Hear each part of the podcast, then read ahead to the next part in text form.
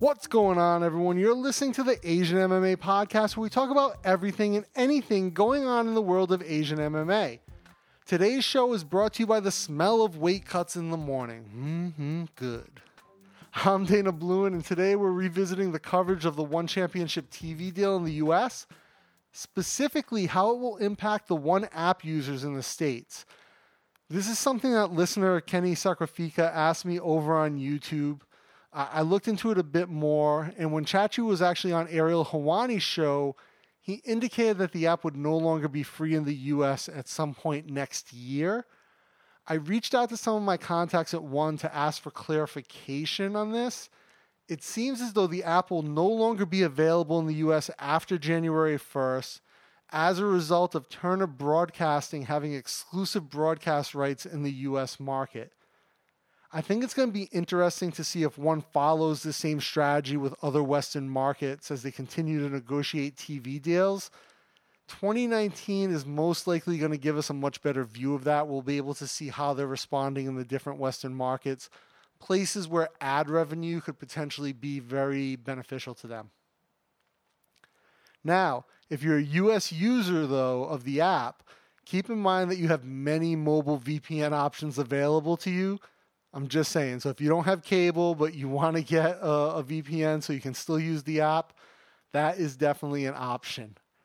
So in other news, we've got ROAD FC, and they have confirmed that ROAD FC 52 on February 23rd of next year will be the finals of their $1 million lightweight tournament, where we're going to see Shamil Zavrov and Mansour Barnaoui. They're going to fight for a shot at the reigning lightweight champ, Kwon A-Sol, and the $1 million purse that's up for grabs. Now, this has been a really fantastic tournament, I've got to say. You know, there's been a lot of good fights, and that cash prize at the level that Road FC is at for a promotion is fantastic.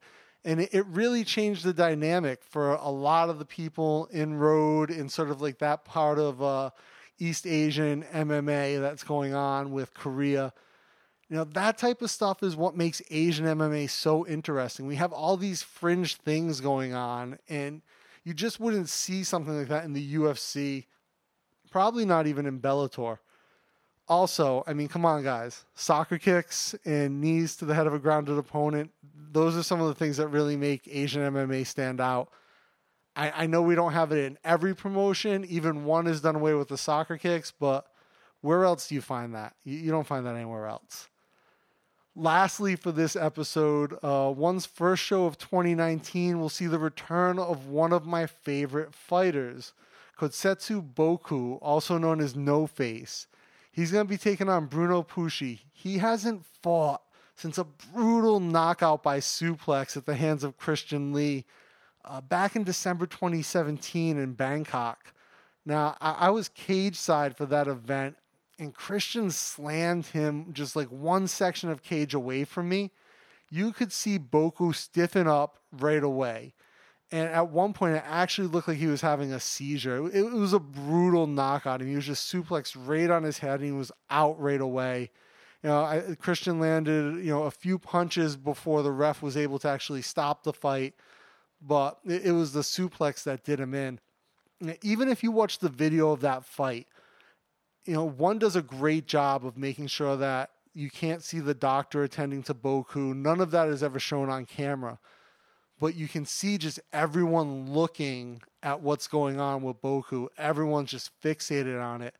At one point, Christian walks towards the announcers and like is walking towards the camera, and he's sort of motioning that he wants a shot at the belt.